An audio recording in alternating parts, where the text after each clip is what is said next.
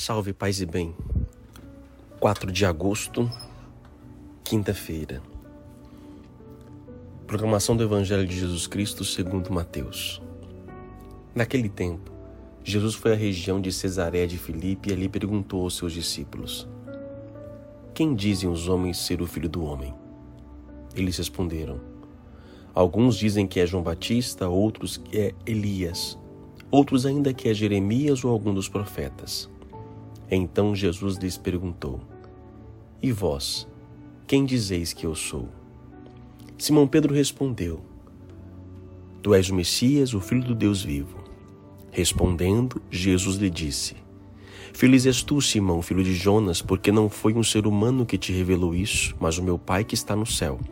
Por isso eu te digo que tu és Pedro, e sobre esta pedra construirei a minha igreja, e o poder do inferno nunca poderá vencê-la. Eu te darei as chaves do reino dos céus.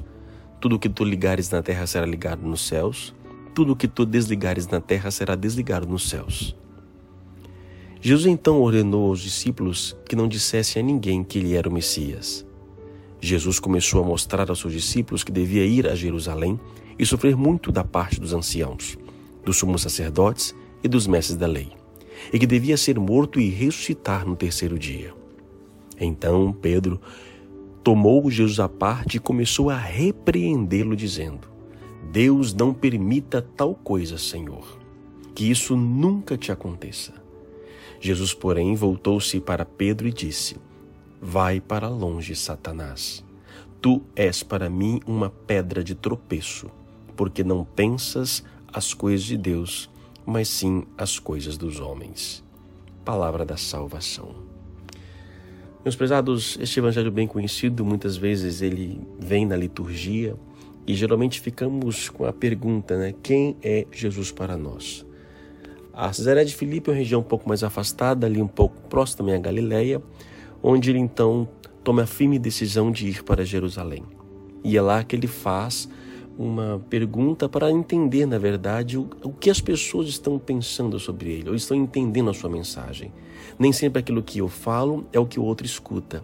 Por isso é sempre bom fazer um balanço da vida, seja no mundo pessoal, empresarial, é, familiar e assim por diante. Será que estão entendendo o que eu estou fazendo? Muitas vezes nós é, achamos que o outro compreende os nossos signos, nossos sinais, mas nem sempre é assim. Jesus então para para perguntar: e aí, o que estão dizendo sobre mim? Não é questão de vaidade, de buscar elogios, não. É de saber se realmente a minha palavra está chegando onde deve ser chegado. E para surpresa dele, não.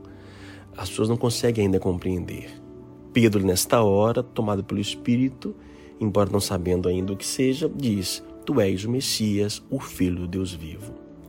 Ele não só diz que ele é o Messias, mas afirma que ele é o Filho do Deus vivo uma profissão de fé de Pedro. E é nesta hora que Pedro se torna a pedra. Pedro, tu és pedra, e sobre esta pedra construirei a minha igreja. Uma pedra que foi solidificada, onde a própria igreja nasce. Mas também essa pedra se torna uma pedra de tropeço. Pedro sai da graça do Espírito para imediatamente ser possesso por Satanás quando Jesus fala da dor, do sofrimento, de ir para Jerusalém, de ser entregue pelos mestres da lei, ele repreende Jesus. E Jesus volta para ele e diz: Vai para longe de mim, Satanás. Tu és para mim uma pedra de tropeço. Olha só. A pedra que se tornou a pedra angular, Jesus Cristo, mas que também se torna o início da igreja, poucos segundos depois se torna uma pedra de tropeço é uma pedra. Pedro, tu é pedra para a igreja ou pedra de tropeço? É uma pedra que constrói a igreja ou uma pedra que fica no meio do caminho? No meio do caminho tinha uma pedra, no caminho tinha uma pedra de meio do caminho. Então a pedra ela pode servir para construir ou a pedra pode servir para cair, fazer cair. Pedro, ao mesmo tempo que é constrói, ao mesmo tempo destrói. O que faz Pedro mover-se e mudar tanto? Justamente o não entendimento dos desígnios divinos, o não entendimento da dor, da cruz, do sofrimento. Não é que Deus vem para que sejamos sofrer, não é apologia ao sofrimento, mas nós queremos mais construir a partir daquilo que é tudo certo. Sim, Deus é nosso, o Senhor Jesus é nosso Deus, eu sou católico ou que seja sou cristão, mas quando vem, nos visita as dificuldades, as dores, a primeira coisa que nós questionamos é a nossa fé e colocamos Deus contra a parede porque Deus me abandonou, briguei com Deus, assim por diante, não pode, o mar não se abre. E quando Deus não faz o que nós queremos, nós questionamos. Questionamos a nossa fé e não aceitamos esta fé, este Deus, desta maneira. Por isso, cuidado, porque na mesma hora, no mesmo dia, no mesmo momento, eu posso ter uma ideia iluminada, uma ideia que, uma ideia que constrói, mas logo em seguida eu posso sair da graça. Por isso existe um dom chamado discernimento dos espíritos, para que possamos ter consciência daquilo que nós estamos fazendo e é, vivenciando. Será que estamos pensando conforme Deus pede? Por isso, antes de qualquer coisa, antes de pronunciar qualquer sentença, antes peça a luz de Deus, peça o Espírito de Deus, porque nós podemos deixar de ser pedra de construção para nos tornar pedra de tropeço. Cuidado, cuidado com os religiosos também. Foram eles que fizeram Cristo sofrer. A religião, ela tem um poder extraordinário. Os religiosos têm um poder extraordinário de salvação, mas pode se tornar também caminho de tropeço. A sua vida pode ser algo iluminada, construir algo na sociedade, mas imediatamente podemos nos tornar pedra de tropeço. Cuidado, por isso orar sempre para permanecer na graça de Deus.